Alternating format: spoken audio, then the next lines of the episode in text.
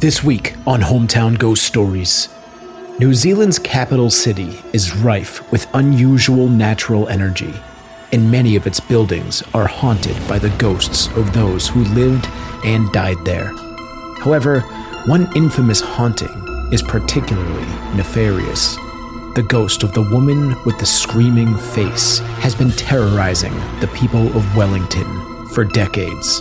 This is Hometown Ghost Stories The Ghost of the Screaming Woman, Wellington, New Zealand.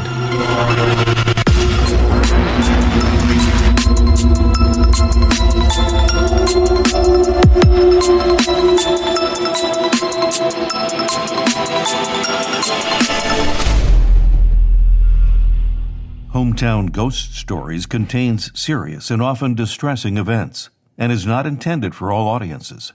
Listener discretion is advised. Wellington, New Zealand, 1989. It was a typical morning in Wellington. The sun hadn't risen yet, but the black night sky had begun to break into the dismal dark gray of the rainy pre dawn morning. Raindrops pelted the glass of the bedroom window as Peter lay half awake, waiting for his alarm to go off. This was normal, waking up before his alarm. It was annoying because it was never enough time to go back to sleep, but he would keep his eyes shut out of principle, as if getting out of bed before the alarm were some sort of concession. It was silly, but nevertheless, there he remained, under the covers, with his eyes shut. His wife Fran wasn't in bed. She must have gotten up already. This was confirmed by the sound of the coffee maker gurgling and popping from the kitchen, accompanied by the aroma of freshly brewed coffee that was just now coercing him out of his state of fake slumber. Peter let out a long sigh and kicked the blankets off. He opened his eyes and uttered a startled gasp. At the foot of the bed stood a woman he didn't recognize. Right away, he realized something was off and not just the fact that there was a strange woman standing in his room. She didn't seem to be touching the ground. She glared at him with an accusatory look, and her face was that of a screaming woman, but no sound came from her mouth that gaped open unnaturally wide. Peter was too terrified to move. Just then, the woman began gliding backwards and disappeared into the wall. Peter just sat there in disbelief. What had he just seen? He understood that after waking up, your eyes can play tricks on you as your mind adjusts from being in a state of unconsciousness, but he hadn't been asleep, just lying with his eyes shut. He climbed out of bed and again was startled. He let out another gasp as his alarm went off. He was clearly on edge after the terrifying encounter.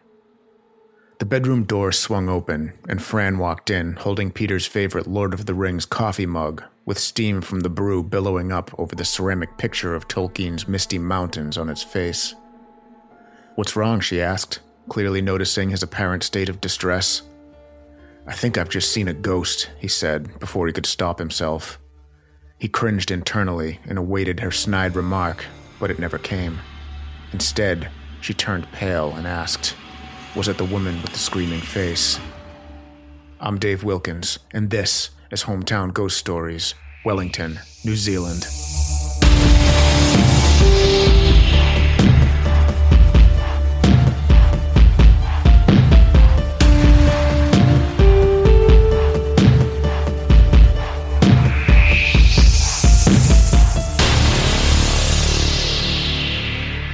New Zealand is an island country in the southwestern Pacific Ocean. It consists of two main land masses, the North Island and the South Island. There are also over 700 smaller islands. Wellington was declared a city in 1840 and was chosen to be the capital city of New Zealand in 1865. Located on the southwestern tip of the Northern Island, the city replaced Auckland as the nation's capital back when the country's population was just 4,900. In 1848, Wellington suffered serious damage from a series of earthquakes, and then again in 1855 from a major earthquake on the Wairarapa Fault. This was probably the most powerful earthquake in recorded New Zealand history, with an estimated magnitude of at least 8.2 on the moment magnitude scale. It caused vertical movements of two to three meters over a large area, including raising land out of the harbor and turning it into a tidal swamp. Much of this land was subsequently reclaimed and is now part of the Central Business District. The northern islands continued to be rocked by smaller earthquakes throughout the 19th and 20th centuries, and Wellington again saw damage during the 1942 earthquakes. Every five years, a year long slow quake occurs beneath Wellington, stretching from Kapiti to the Marlborough Sounds. It was first measured in 2003 and reappeared in 2008 and 2013. It releases as much energy as a magnitude 7 quake, but as it happens slowly, there's no damage. Despite the lack of physical damage, some paranormal researchers believe that the massive amounts of energy released during these events may be a contributing factor to the large amount of paranormal occurrences throughout the city, and therefore making Wellington one of the most haunted cities in New Zealand. The Cambridge Hotel. Cambridge Terrace, site of some of Wellington's landmark buildings, was once a stream.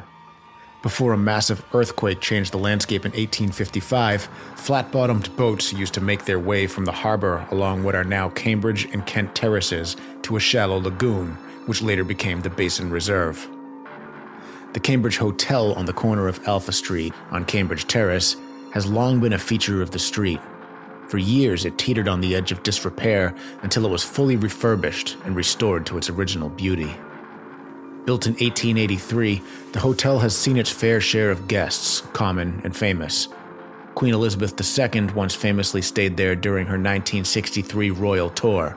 But of course, in addition to the many living guests who have stayed there, the hotel also has its fair share of ghosts who stay there as well, only their stays aren't as temporary. Guests to the hotel have encountered a strange presence while sleeping in their hotel beds. It's been described as an unexplainable pressure on the bed while trying to sleep, as if someone or something else climbed onto the bed, except there's never anyone else there.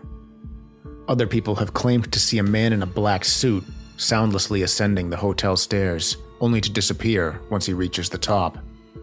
Hotel guests have also complained of feeling uneasy at the top of the stairs, as if they're about to be pushed. The St. James Theatre. It was the late 1990s. Erin worked as a stagehand at the St. James Theatre in Wellington, New Zealand. Erin was cleaning out one of the dressing rooms after a play had wrapped up. She was reorganizing a clothing rack when she heard the sound of a woman wailing from the stage. She brushed it off as probably one of her coworkers trying to scare her and decided not to be gullible. She grabbed a few items from the rack and turned around, only to drop them on the floor when she saw the screaming pale face of a woman coming towards her. Her mouth was open unnaturally wide as she glided across the floor, a croaking sound coming from her throat.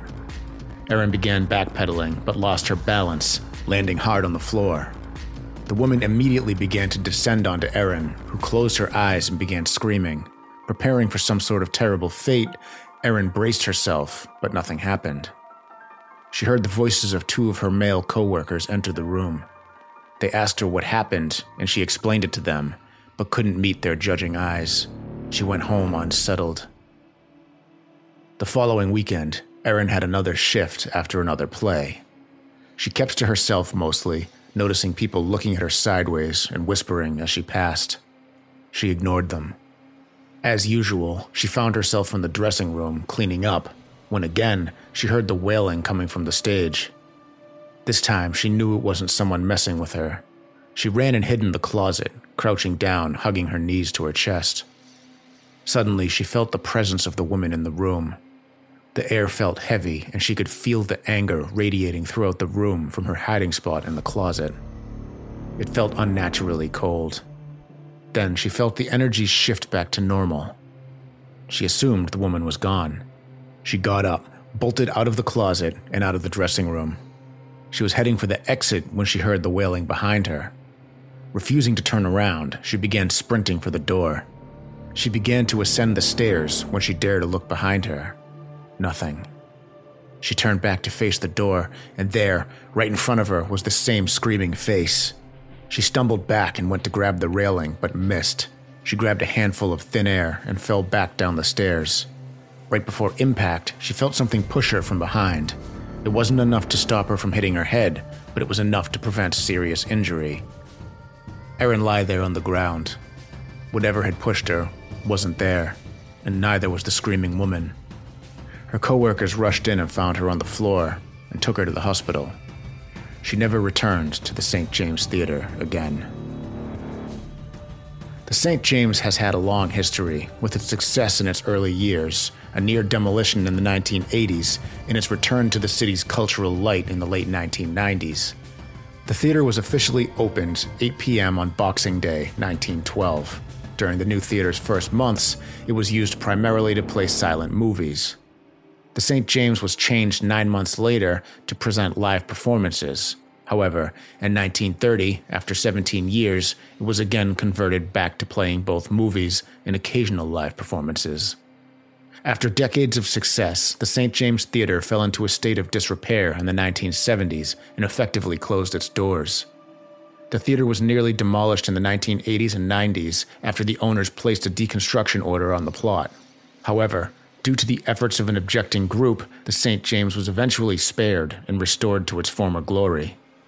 The alarm had been risen after photographer Grant Sheehan was told by the theater's curator that the St. James was sent to be demolished by the Chase Corporation.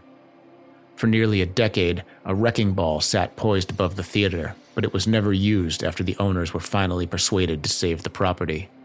The theater is once again fully functional, but some of the events in the building's history have led many to believe that it's haunted.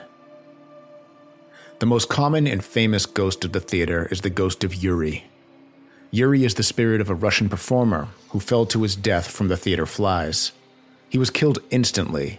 However, there are rumors that Yuri was actually pushed by a female Russian performer named Pasha. Either way, Yuri is a friendly ghost who likes to play with the lights. He's known for turning the lights back on when cleaners just turned them off. Yuri also saved the life of a stage projectionist twice. On one occasion, all the lights in the auditorium were off, so the man was navigating in the dark, looking for a switch. Suddenly, he was shoved backwards by some unseen force. He managed to find the switch and turn it on. When light filled the auditorium, he not only noticed that the unseen force wasn't just unseen because it was dark, it was unseen because it wasn't there. He also noticed that had he not been pushed, he would have fallen directly into the orchestra pit and suffered serious injury or possibly even death. The projectionist was convinced the unseen force was the ghost of Yuri. On another occasion, the same projectionist was standing on the stage with his infant son in his arm. Suddenly, he heard a loud crack up above his head. He looked up just in time to see a large beam, which had become dislodged, hurling down from the ceiling towards him. He didn't have time to react, but he was shoved last second, again by an unseen force.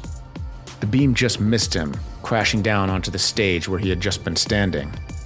The even stranger part was that his infant son, whom the man had been holding, was carried slowly through the air for about 10 feet before gently being placed down.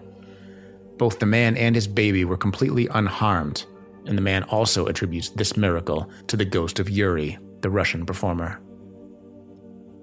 The other major haunting at the St. James Theater is the ghost of the woman with the screaming face, or otherwise known as the Wailing Woman. Unlike the friendly ghost of Yuri, this ghost is not known to be friendly.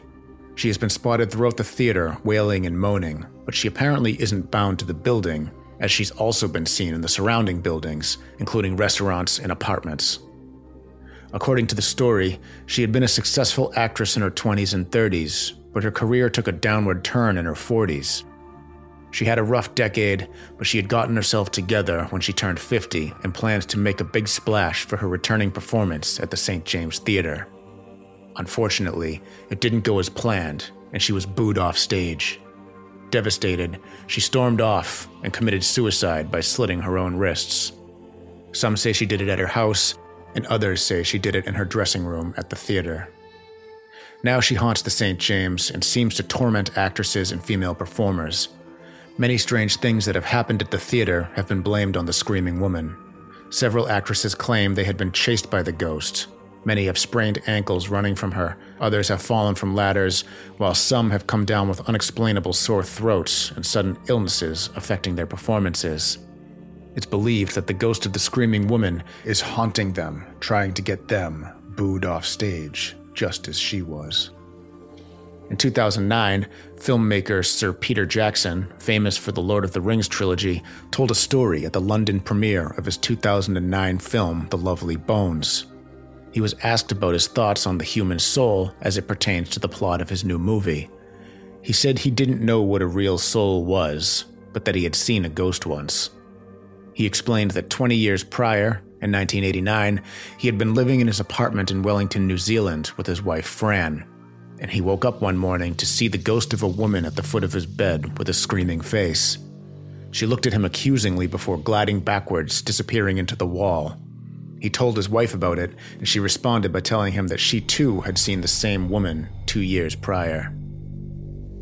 The theater is also said to be haunted by the ghost of American actor Stan Andrews, most famously known for his role as the voice of Daddy Warbucks on the radio program Little Orphan Annie, he passed away in 1969. People say they can hear him wheezing in the backstage corridors. There's also the ghost of a tall, thin man in his 30s. He has been seen frequently as well. But perhaps the most impressive paranormal phenomena at the theater is that of the entire boys' choir. The choir had its final performance at the St. James Theater during World War II before setting off on a tour by boat. The boat never reached its destination, and the boys were never found. The staff hears them singing in the auditorium, but when they try to find the source of the sound, it moves to another location. The haunted buildings in the historic city of Wellington include the St. James Theatre, the Cambridge Hotel, and several others, all with unique stories of their own, and all haunted by the ghosts of those who lived and died there throughout history. And collectively, along with the massive amounts of natural energy surging through this city, all make Wellington one of New Zealand's most haunted.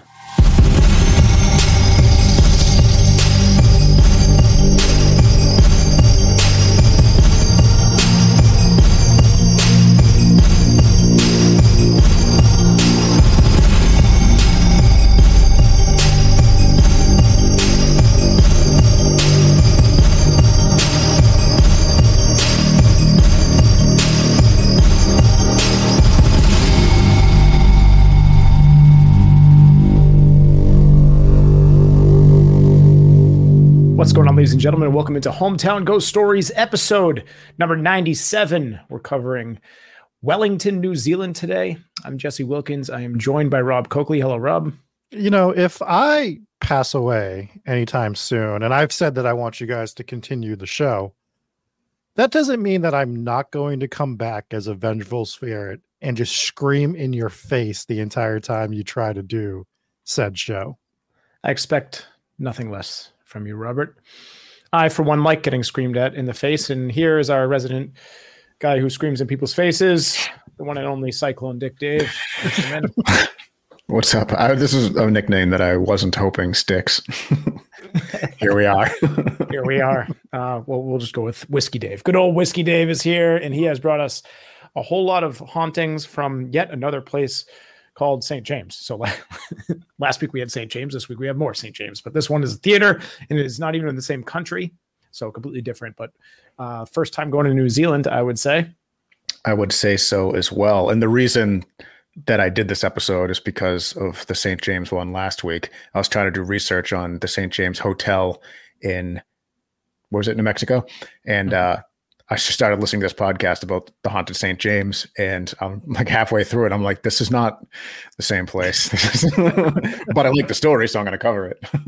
I did the same thing because there was also another haunted St. James hotel. It's just in a, a different state, so we'll have to. um Am I obligated to, to cover something with St. James next week? Is that something mm-hmm. I have to do? Mm-hmm. September is St. James month, so that's why we're doing this. This was a fun episode to put together and fun one to research because there's a lot of interesting stuff here. The St. James Theater is absolutely packed with hauntings. There's so many ghost stories attached to this place that it was hard not to just do an entire thing on just the ghost stories and not talk about the history at all. So, uh, I but the history is crazy too. Like this, the stuff you were saying, I was like, this is bonkers. Like Yeah. the whole thing. Yeah, it this- really is. Sorry. No, no. This is when I think of haunted theaters, this kind of hits on everything you think of for the most part.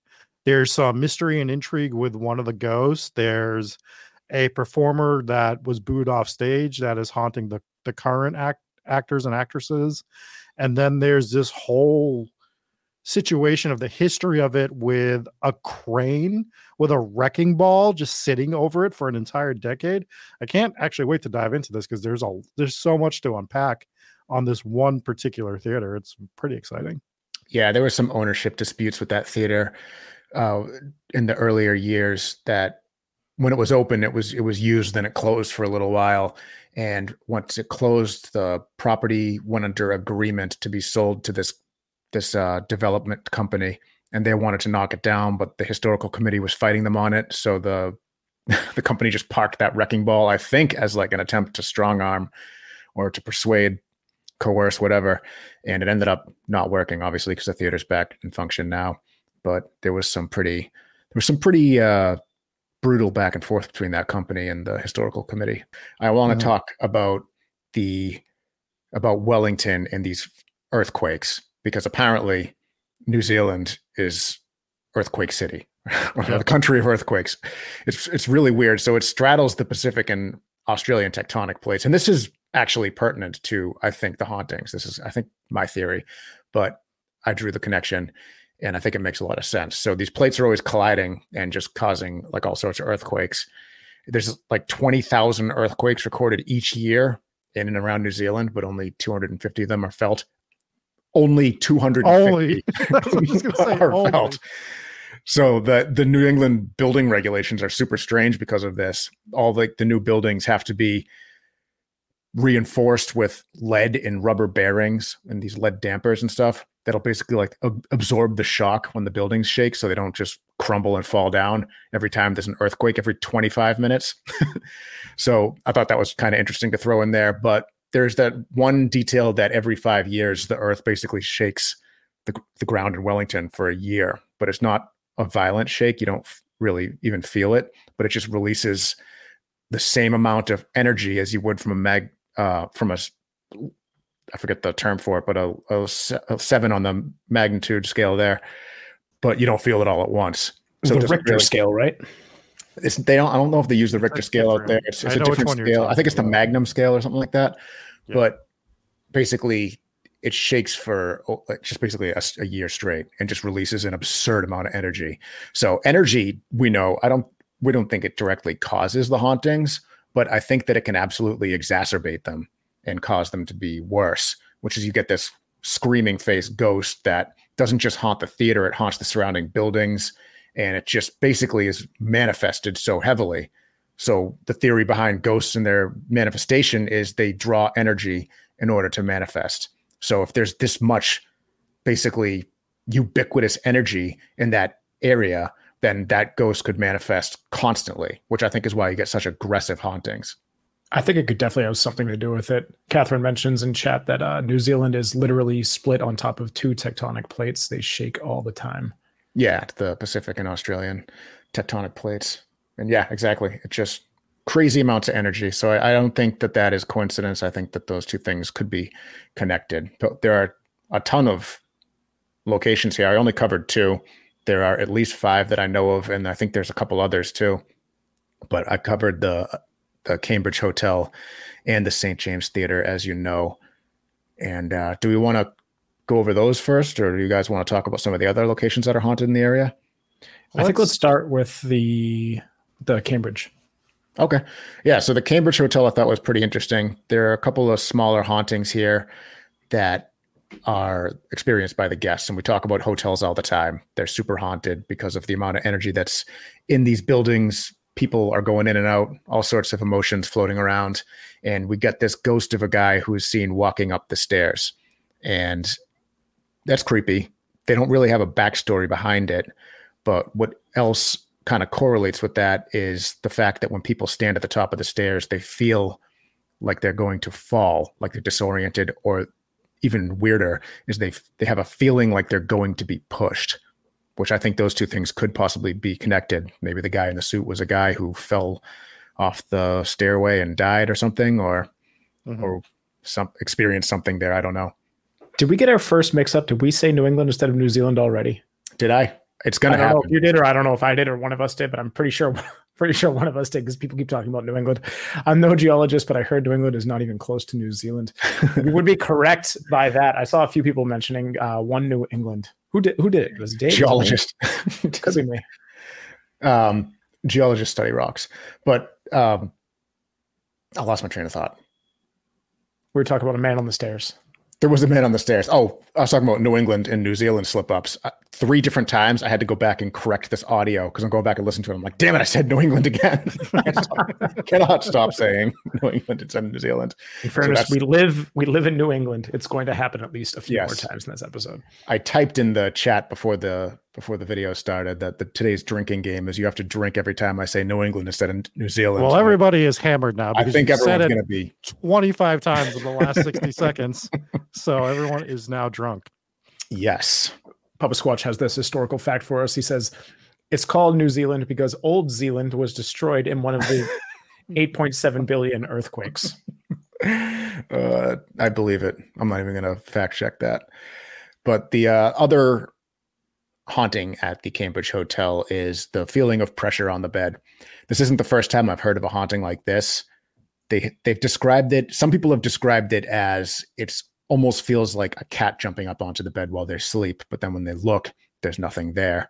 Other people have described it as it feels like somebody sits on the edge of the bed, but then when they look, there's nobody there.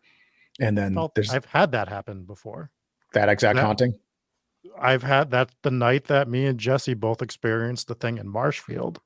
The thing that I felt was somebody sit on the edge of the bed, and I felt the entire bed sink in.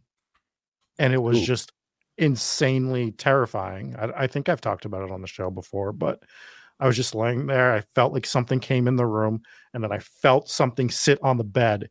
It didn't feel like a cat. It felt like a person where they would sit on the edge, keep their legs on the ground. It was it was unlike anything else I've ever experienced in terms of that. It was it was terrifying. It's a it's an interesting haunt to happen because so many hauntings are people describe it as like a feeling. Like I got a feeling of like a random emotion. I felt sad for for some reason, or I just something doesn't feel right. And those are kind of harder stories to tell because most people will write that off as nothing. But to experience somebody sitting on the edge of your bed, that is basically tangible. You feel it happen. You can't hold it in your hands, tangible, but you can feel it happening. And then you look, and there's no one there. I don't know how else to explain something like that. But it's also not in your bed. You're in a hotel. So when it happened at my at my house, at least like I'm in my bed. I don't know if that makes it better or worse because you're going back to that bed. Whereas a hotel, you could be like, well, I guess I'll just never go back and deal with that ever again. But not being in your own bed probably makes it 10 or 20 times more terrifying because your first thought is going to be, who the hell is in my room? Mhm. What is coming? What is happening right now? It's more terrifying until you realize it's a ghost. Then you don't want that to be your bed in your house. We've so one thing I never really heard much of, and this is like a little sidebar, is cat hauntings, and we've encountered a lot of cat cat hauntings over the past like six months to a year, based on places we've gone and investigated and other stories we've heard. So I find that very interesting. I've heard of like people hearing their dogs and stuff, but I was never aware that the cat haunting is so prevalent uh, amongst society. Yeah, one of the main ones was at the Shanley Hotel. They had it actually on camera. There was some security footage, and it did look like a cat walking with like its tail pointed straight up. It was kind of walking around a corner. They had seen it on the bed, and they and we had even heard it while we were doing the tour of it. We heard what sounded like a cat purring. I remember that. Yeah, it was pretty cool. And then I think at the SK Pierce uh, Pierce Mansion, they had mentioned that there was a ghostly cat as well. So did. it is a pretty common thing. But again, before we really got into the field and really started visiting these locations, I had never really heard about ghost ghostly cats. I had figured that there's ghostly animals, and I've definitely heard of um, the ghosts of dogs visiting their family again. But once we started doing the show, it just took off. We have we had ten foot by ten foot demon cats. Demon cat. We Forgot about demon multiple- cat. multiple locations with cats. We had ghost horses in Gettysburg and other places. We had a Yeah. whole a whole at um Borley Rectory. We had a whole ghost horse and buggy situation with headless drivers. Right. It's all sorts of stuff. Well, when you th- when you think about the possibility of there being ghost animals, it really kind of ramps up the possibility of how many ghost spirits could be walking among us if animals can also be spirits. I wonder how far down the food chain like hauntings go.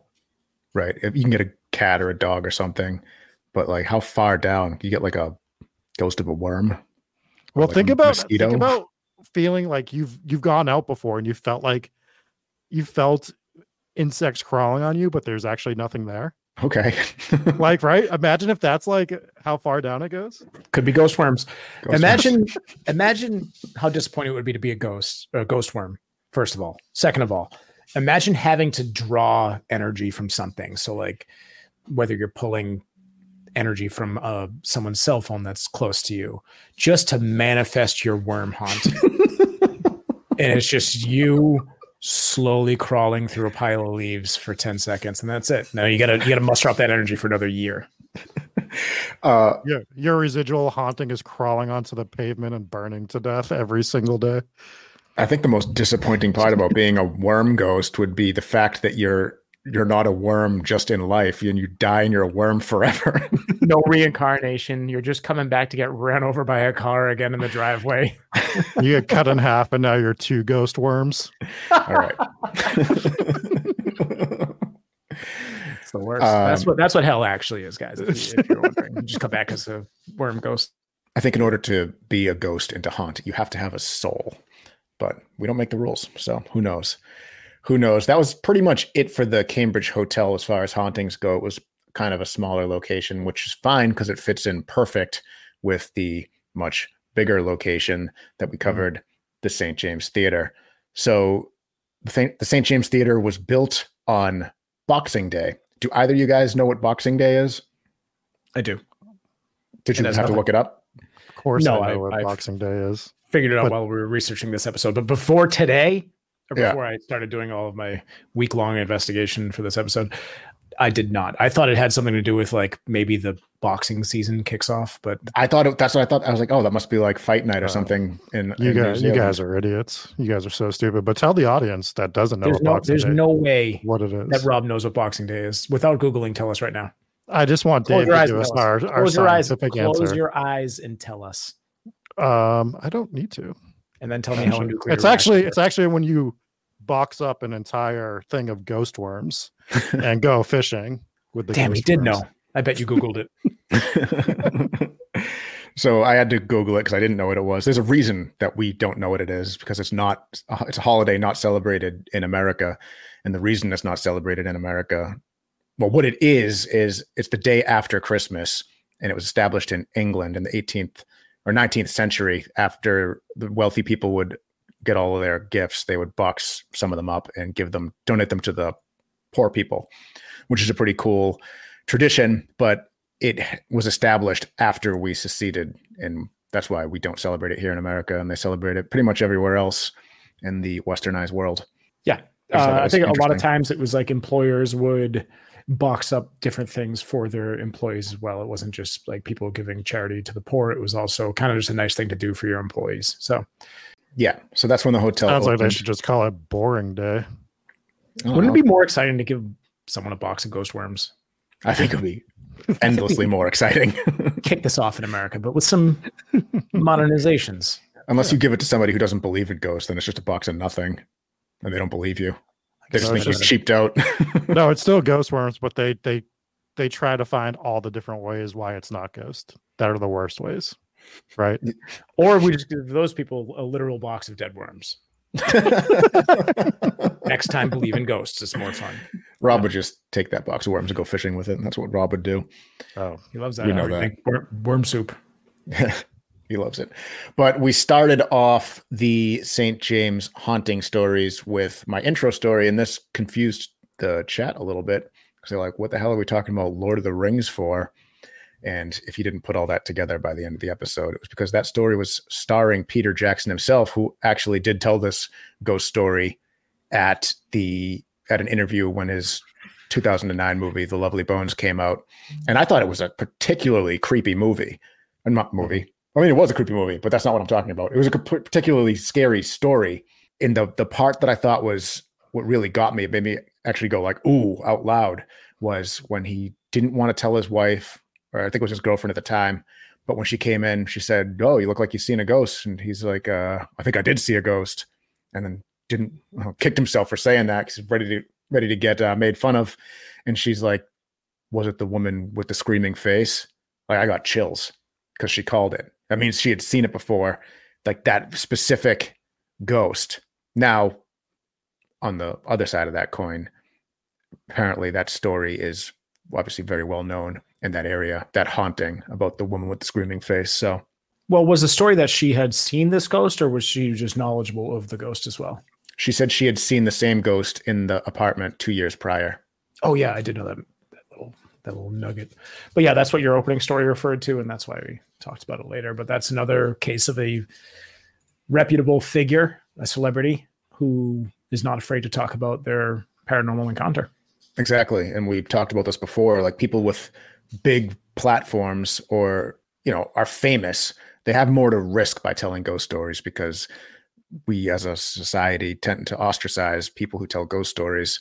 So people with more to lose on that front are less likely to share their ghost story. So I always find it super interesting when they do, which is why I'm glad Peter Jackson shared his. Yeah, it's definitely a scary one. And I think I probably would have shit myself if she said the the screaming woman. I would have we would have had to leave, probably, right? Like that's what you have to do. You have to move away at that yeah. point. I know, seriously. Because it was, now it definitely wasn't a dream for her. You're both seeing the same thing. Yeah, like it's one thing if it's a cat ghost, right? But uh, this is a ghost, an angry ghost of a woman with a screaming face, and it's a vengeful spirit. It's a whole bunch of stuff I don't want to live with. Yeah, this one is seriously, seriously scary, and it's also violent. I mean, this thing has attacked that. Uh, there, there was that other story where it basically just kept coming after this one woman. Right, right. That was a true story that somebody had shared. Her real name wasn't Erin, but that was a real account, and she was basically attacked by this ghost twice on two different occasions, and she eventually ended up quitting her job and not going back, which lends credence to this story. It gives it credibility. It's you're not going to make up a ghost unless unless you hate your job and you really want to quit. you make up a ghost story, but I feel like there are more rational ways to quit your job. Yeah, I think we need to just get into the whole history of this ghost because the story surrounding it is really fascinating. And it's something you see in entertainment a lot, even to this day, where people are like these big stars or big stars in the area of wherever they were at the time doing theater. And then as they get older, the roles have to change. You can't be the young dancer for 30 years. You can't be the main interest in a love story for that's about 20 year olds when you get to be 40 or 50. So either you have to evolve with your roles, which most of the time means not being top billed anymore, being taking a back seat, or you just have to stop doing theater.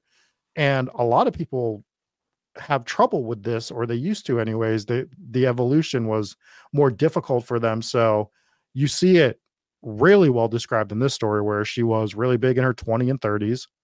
Her 40s, she was basically non existent sounded like she was having trouble with that transition of taking different roles or different types of roles in whatever theater production she was doing. And then she decided to do this big comeback in the 50s, but it was very much like she was trying to be in her 20s again from the way that I read it. She was trying to go out there and do what she was doing 30 years ago, this big starring role. And you just can't always do it and she goes out there and she gets booed off stage which is you know somewhere it's something that none of us want to do right? No one wants to go out there and be ostracized especially if that's like your lifelong dream what you've always wanted to do with your life. And she unfortunately takes her own life after that whether it's in the theater or her own apartment we're not really sure. But it ended with negative energy and you can kind of understand why we have this screaming vengeful ghost that haunts this theater right? Right. It's an interesting observation that she i think uh, i think you see this with a lot of actresses and it's a problem for women more than men because if you look at like men can be actors and they don't really have to worry about the aging thing. They do it for their whole careers but you notice with women unless they're like top tier actresses like Meryl Streep, or unless they're in comedy, they get aged out. That's, that's, I think that's part of the reason, and you're seeing it with this. And it's just, I mean, it's an unfortunate part of our society. I do wonder if it was if it was acting or if it was ballet stuff, because you would imagine that as anyone gets older, they can't continue to perform like they were in their early 20s or teens. True. Like you're going to get aged out of gymnastics, you're going to get aged out of ballet, you're going to get aged out of all sorts of things. Yep. You know, it's so you're going to see that man, man or woman, but I mean, it's tough. You know, you never want to see people get booed off stage. So they think no. that this ghost haunts the theater as the the ghost of the screaming woman, and it wasn't just these couple of encounters, one with Peter Jackson, one with uh, the girl we named Erin, but other dancers and performers have said that this ghost has attacked them. People have fallen downstairs, they've broken ankles, they've come under sicknesses that they've attributed to this haunting. They've come down with sore throats. And the theory is that they believe this ghost is trying to get the actresses to get booed off stage. Basically, just a wrathful spirit. Yeah, try to take others down with her and have them suffer the same fate. I can see that, and I can see how people jump to that conclusion as well. So I saw ruin stuff. I saw this mentioned in chat earlier, and I was kind of wondering myself: is there any thought that this might be a banshee?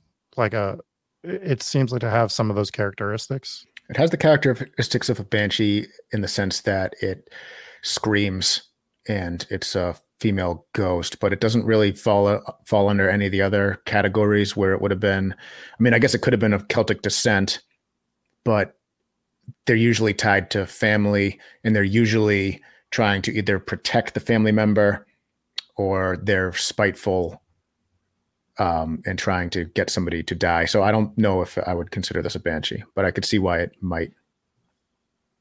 Yeah, I wouldn't. Yeah, I wouldn't rule it out because it is a screaming ghost, and that is a characteristic. But it seems like a lot of the characteristics don't match up. But mm-hmm. I also like that it seems like the, this, the spirit isn't bound to just the theater, as you said. It's it's been seen in some of the neighboring buildings as well, which I found interesting which made me wonder if maybe one of the neighboring buildings was an old apartment of hers or there was some significance, which would make sense, right? If you mm-hmm. go back in the day, probably people lived right next to the theater that worked at the theater or, you know, were part of the production staff or whatever for multiple years would so maybe that's why maybe she had a knowledge of multiple different establishments around this uh, theater yeah, or the other theory is that it, it is actually not the ghost of that performer. It could be something older that was there before and haunted mm-hmm. the area around the theater and just still haunts there despite the fact there being a theater there. It was a church before, uh, or on that ground stood a church. There's rumors that there might have been with a church. Sometimes you get a church cemetery. So there's rumors that it may have been built on top of a cemetery, but I think that's just a rumor. I don't think there's anything to substantiate that. But there was a church there formerly. Mm. So it's a, it's yeah. an old building. It did get knocked down originally. So you don't really know what happened in the first building, the first theater that they had there. They knocked it down, they rebuilt it, almost knocked it down a bunch of times. It's definitely got a ton of history. Anytime you get theaters like this, we've talked about them a bunch. There's just so much things that have passed through there. You've had deaths there confirmed and you know legends of other ones as well. Could which, be which one is things. one of the other ghosts we need to get into. But before we get into the other ghost of the theater, Dave, the thing that really stood out to me about the history of this theater when you were telling it is we always see these theaters that start out as like play production theaters and then they get transformed into like movie theaters. This sort of went reverse. This started out as like a movie theater and then became a play pl- production theater and then back kind to of, a movie theater. They were doing vaudeville, which is you, right. you know what vaudeville is. So they were doing that Correct. and then it kind of went back and forth. It seemed like when the live performances when they're when it was failing or when there just wasn't live performances to be had there, they just resorted to showing movie pictures. Yeah. Right. So I, I found that the history of like just that aspect of it interesting. But let's jump into the other ghost that's here. Yeah, real quick, just Pop said, uh, according to the story, she has a screaming face, but the only thing witnesses hear is the gurgling in her throat. That was just one witness account of what they heard during the haunting. This uh, story of Erin, the stagehand who worked there, did actually hear the ghost wailing on the stage before the ghost attacked her. So different people have different accounts of what happened. But the other, so the funny thing about Erin's story is she might have witnessed both hauntings.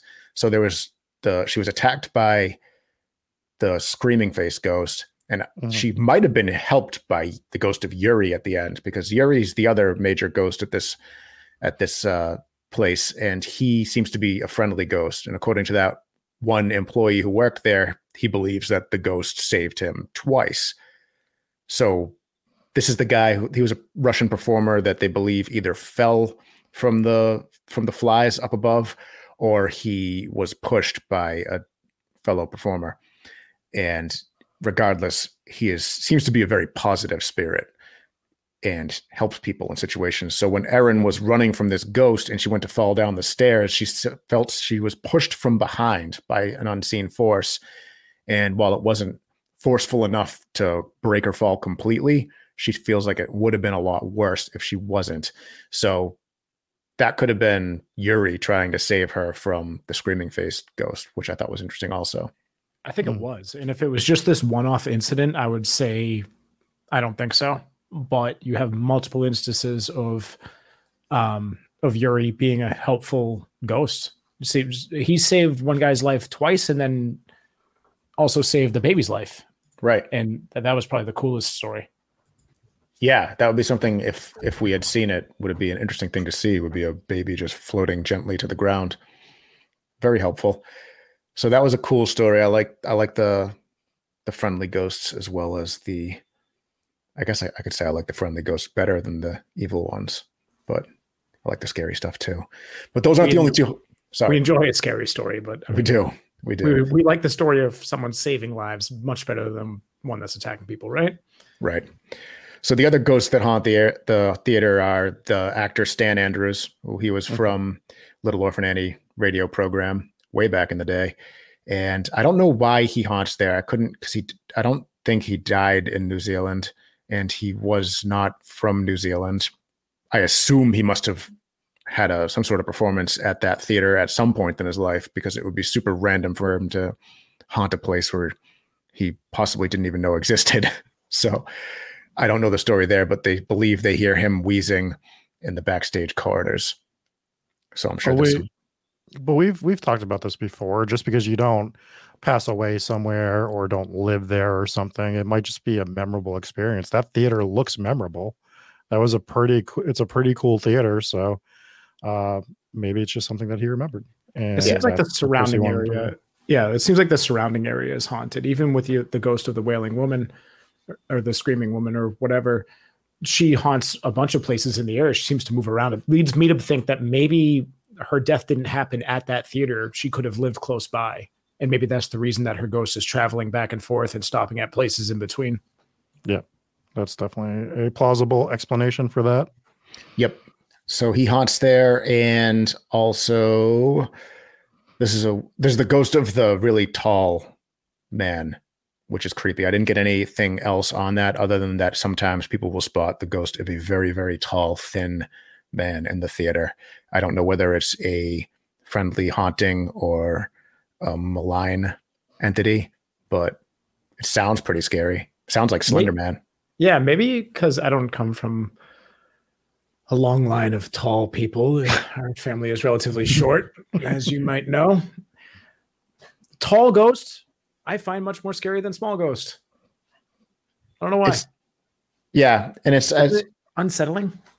It's unsettling when they're unnaturally tall or shaped unusually like slender man right? Any sort of any sort of like exaggeration of the human body is obviously foreign to us so looks uncomfortable and looks weird. So i could see why that would be more threatening and terrifying than a regular shaped ghost i suppose. I'm Didn't- I'm the opposite here uh, because ghost children are smaller, And ghost children to me are more terrifying. Are they as terrifying as windows? Bro, we don't have to get into the window thing, but that window scared the shit out of me the other night. You guys are laughing about it, but it was it was not natural what happened at that investigation the other night. We'll save it for the episode. For those of you YouTube members, you can go back and uh, watch that investigation if you so choose to do so. That footage was tough, man. We got to establish at some of these these haunted locations whether or not there is a strong Wi-Fi signal before we agree to go live for it. But that's a conversation for another day. I love the hauntings at, at this building. I mean, the obviously the ghost of Yuri seems to be the fan favorite. The tall one to me is terrifying, but obviously the most concerning one is the one that is attacking people and screaming and Yeah. making noises. And the screaming face, it seems like the, the face, everyone that has seen this ghost, as far as I know, has described it the same exact way, where its mouth is open a little bit too wide. I mean, obviously it's a ghost as well, which is unnatural in itself, but with the super giant mouth just screaming at you, whether you can hear the noise or not, it is a terrifying, terrifying thing to think of. It is. This was um this was one of my favorite theater haunts that we've definitely covered. So kudos for finding this one accidentally.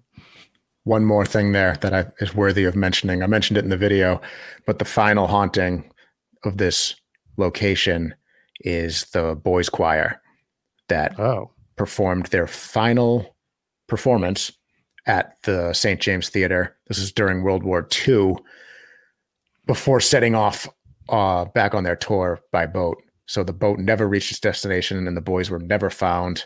The staff hears them singing in the auditorium, oh, but when they try and find the source of the sound, it moves to another location. Oh, there's just so much no at this theater. Yeah, Like there's just so much reasons Yeah. to not go in there.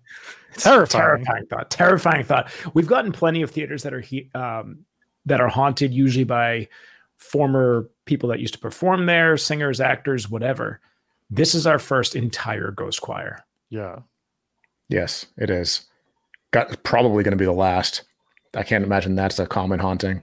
I would assume so. Um, I did some digging. I could not find any story about this boys' choir that disappeared. So it sounds like this one's based in legend. I don't know if you found anything, Dave. I didn't find a news story about it, but it doesn't sound like something that would be made up. It's, but you, you'd think you'd find a record of an entire choir on a boat tour going missing. It just Mhm. seems, I don't know. Well, the, one of the stories that I heard was they had gotten on their boat during World War II and they ended up getting sunk. And I just feel like like you don't just come up with that story, right? So it seems like it's got to be routed in some sort of history. But there should have been a name of the boat. There should have been a name of whatever battle was going on. Mhm. There should be some sort of Maybe the records record. were destroyed in an earthquake. Do we think it was the only- another boys' choir that sunk them? Probably a rival boys choir. Our rival boys. they were singing while they were doing it too. I think they're Imagine both- getting in the crossfire of that battle and accidentally getting sunk in the battle between the boys' choirs, and you gotta tell you that's how you go. Mm. It'll be written in the history. They'll sing That'd songs be- of it for years. Literally.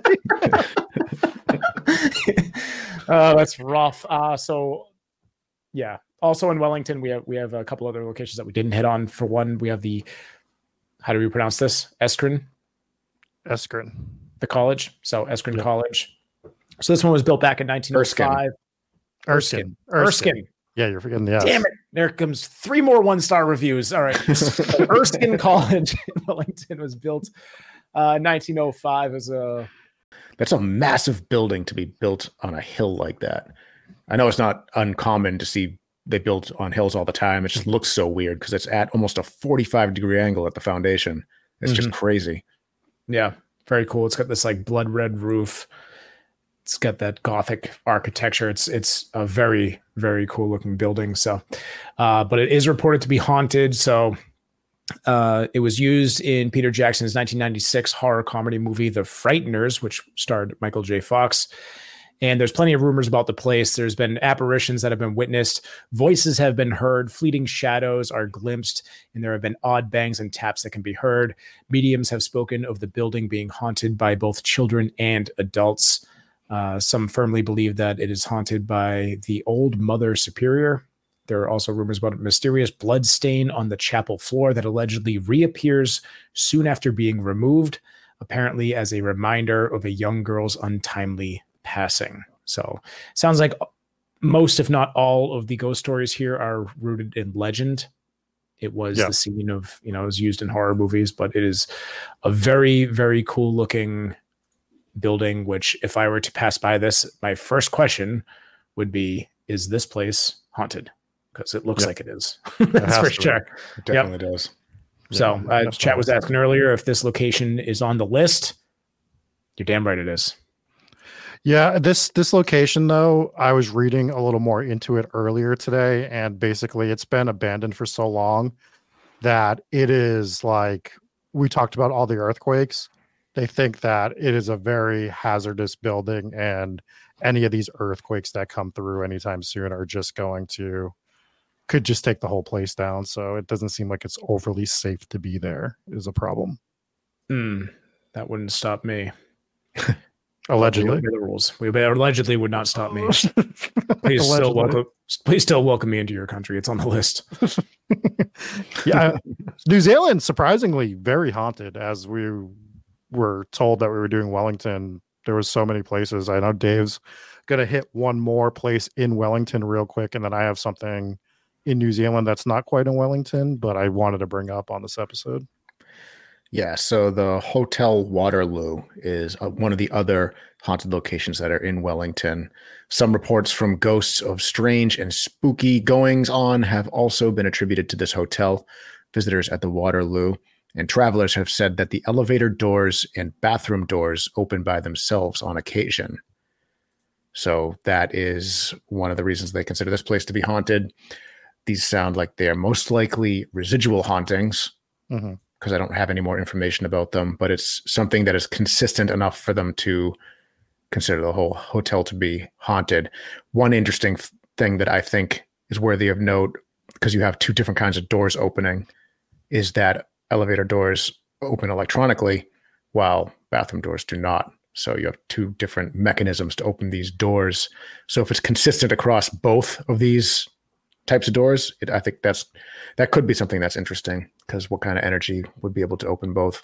That does remind me of one more thing I wanted to mention about the St. James Theater. So I was watching one of the only ghost investigate one of the only ghost investigations I could find online. And it was from some show. It looked like it was a New Zealand based paranormal show. And it was very it was good. You should go watch it. That's what I'll say about it. But no, it wasn't. It was corny and it was it was really bad. So uh, th- we're just gonna go. I try to be safe about these things, but no, it was terrible. It was it was so corny and overproduced. And they're wearing these not like the God helmet. which Oh, yeah, Jesus! look into the Christ. God helmet. You should, but they're wearing something so similar. It's like these head-mounted cameras, but the camera faces their face.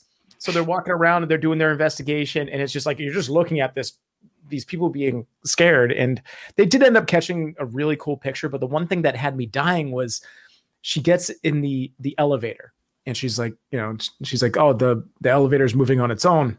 Clearly, somebody pressed a button for it, right? But if not, maybe, maybe it could be something haunted. But the elevator door opens and she stands there for like 15 seconds and then she starts to walk forward to get in the elevator and the door, of course, closes because that's what elevators do. She's like, the, uh, the door just closed on me by itself. Okay.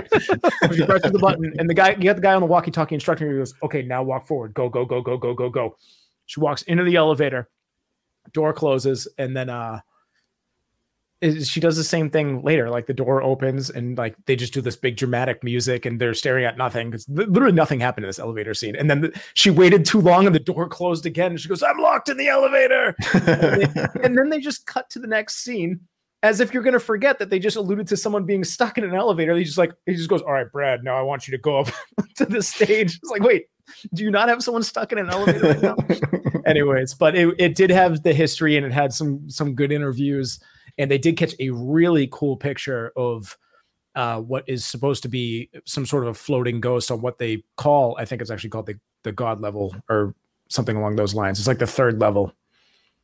I can't remember. I think it might be the God level. Here comes another one star review for forgetting that fact. But the picture was was cool. It had like a floating ghost. What they did was like the picture had a giant ball of light, so they kind of reduced the light down, and what was left was this silhouette of what really looked like a strong um, photo of, of of terrifying apparitions. So if you just search St. James Theater uh, ghost investigation, this will be one of the only videos that pops up. So I would yeah. go check it out. I'm just going to find Joe. it and make sure we don't ever reach out to them uh, since they'll never do an investigation with us now. Joe commented, "Worst ghost show ever," and I I couldn't pull the comment up because I didn't want that image of us three talking about ghosts with that worst ghost show ever banner underneath. if we didn't have our own thumbnails and YouTube still randomly generated them, that would just happen to be the thumbnail that YouTube would have generated for this video. And they wouldn't be wrong. Anything else on this uh, worst ghost show ever? That, oh, Rob, you had another spot you wanted to touch on, right? Yeah, I just wanted to talk about Spirits Bay, which is not in Wellington. It's quite a bit away, but it's really interesting. Obviously, it's called Spirits Bay, and the bay is considered a sacred place in the local culture. According to a local legend, it is the location where spirits of the dead gather to depart from this world to travel to their ancestral home. Um, and the apparitions that they see is is claimed to be one of the most haunted locations in New Zealand. According to legend, if visiting the bay at night, you can observe multiple individual spirits traveling down the beach before disappearing at a single spot. The claims are these spirits ignore any attempts to interact or delay them and are solely focused on their destination. They are believed to be the souls departing the island, as mentioned in the earlier legend. Um, in the nearby Tom Bowling Bay, there is a stream named the Capo Waiero. Why did you do that, that? I know, I know. That's another one star review. it's literally meaning snatching souls. This is said to be a reference to demons who try to snatch at the spirits passing that way. So I found cool. that story very, very interesting where it's like local cultural, local lore, and it's literally called Spirits Bay. It's just a different story. I haven't really heard that story, and the little demon aspect at the end is um is a little terrifying. That is um, some of New Zealand, which we will definitely be coming back to because way more haunted than I expected it to be. Although it makes sense, but there's a lot of hauntings in New Zealand. There also, will be a, uh, there will be a Will a Will Wellington part two because there are two major locations there that we have not covered yet in this yes. episode. So we will be going back to. Oh. Do you want to get into some five star reviews? Yeah, all right. So this first one is from Steph A, who is actually the person who put together all our bingo cards. So thank you to her for that.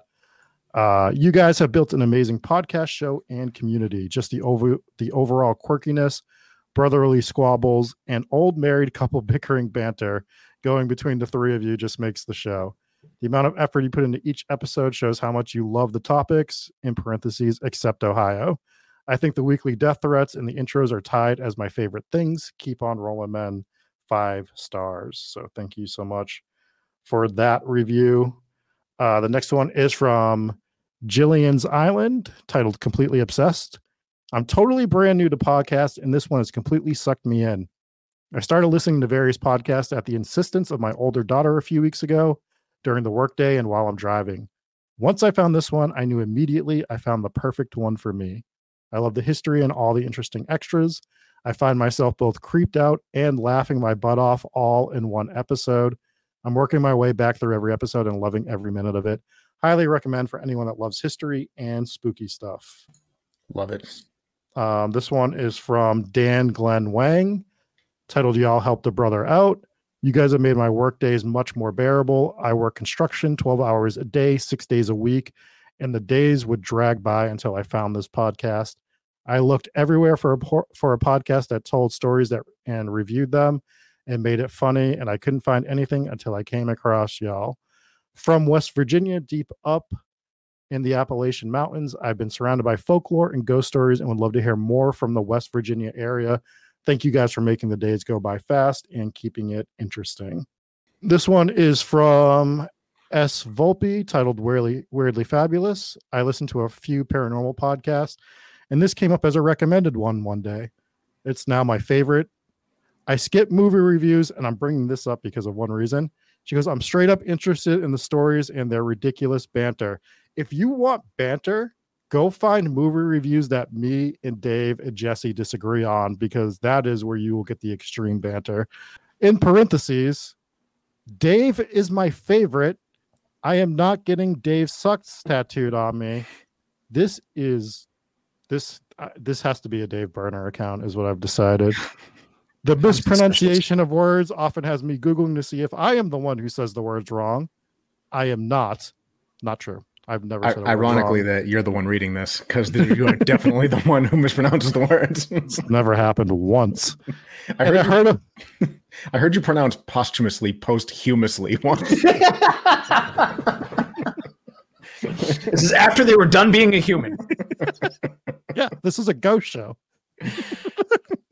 um, and it hurts a little when they left the H off my city, but I'm in. I've been working to get caught up for a month now. I even have my alarm set to get up to hear their show at nine on Tuesdays.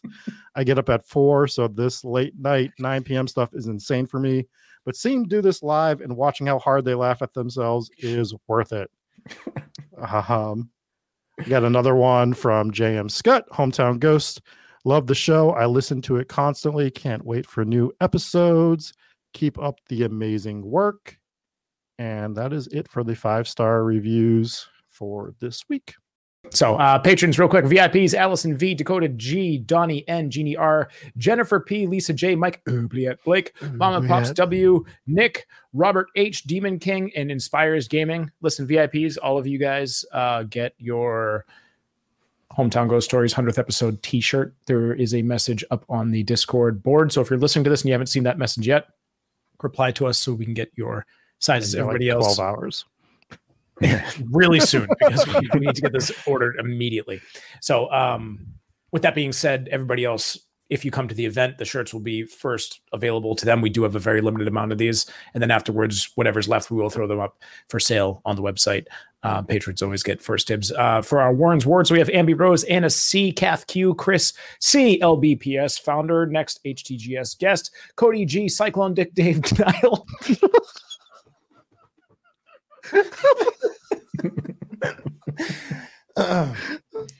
Thank you, Matthew. Uh, DC, we have. Elizabeth Young, Lily, Jake V, Janice G, Marfire, Papa Squatch, Rachel B, Sarah Cook, Siobhan, not Sharon, uh, Steph A of the Church of the Stephanies, Stitch Kitten, Sydney B, the other Rachel B, Adam Simmons, Al Capone, Al Capone's allegedly poorly taxidermied wife, Alicia E, Anthony, how long can I make this anyways? T, Ashley M, I, I, said I so Sarah actually put in parentheses said like a pirate. So we're gonna say it like a pirate every time. Aye. All right, we have Brandon W. Brennan, the targeted avalanche. We have Captain McSlugs. Kobe0204 believes Adolf Pat- Peterson was a patsy. We have Crystal Quinn. Huska. Huska. Castle.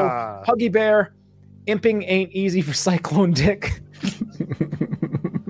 this is too good. We have Joe R, Kelly Costa, Kiralee J. We have Mark. We have Michaela T, Mina H, Mariah M, Nuthouse Queen, Paul from St. Louis, Pork, Pork, Sam from Nepal, Solar Flare, Soph Hooper, Tall Dave, The Big Spag Nasty, Tiffany H, and Wayne C. Also, Zeno is my homeboy, mighty mighty.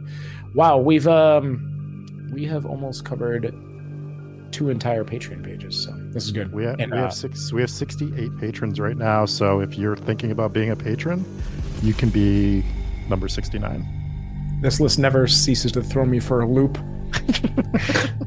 Yes. Never ceases to throw me for a loop. The winner for today on that would have to be Brennan the Targeted Avalanche. That is that's my that's my favorite new name. So a lot of good ones there though. So thank you guys for that.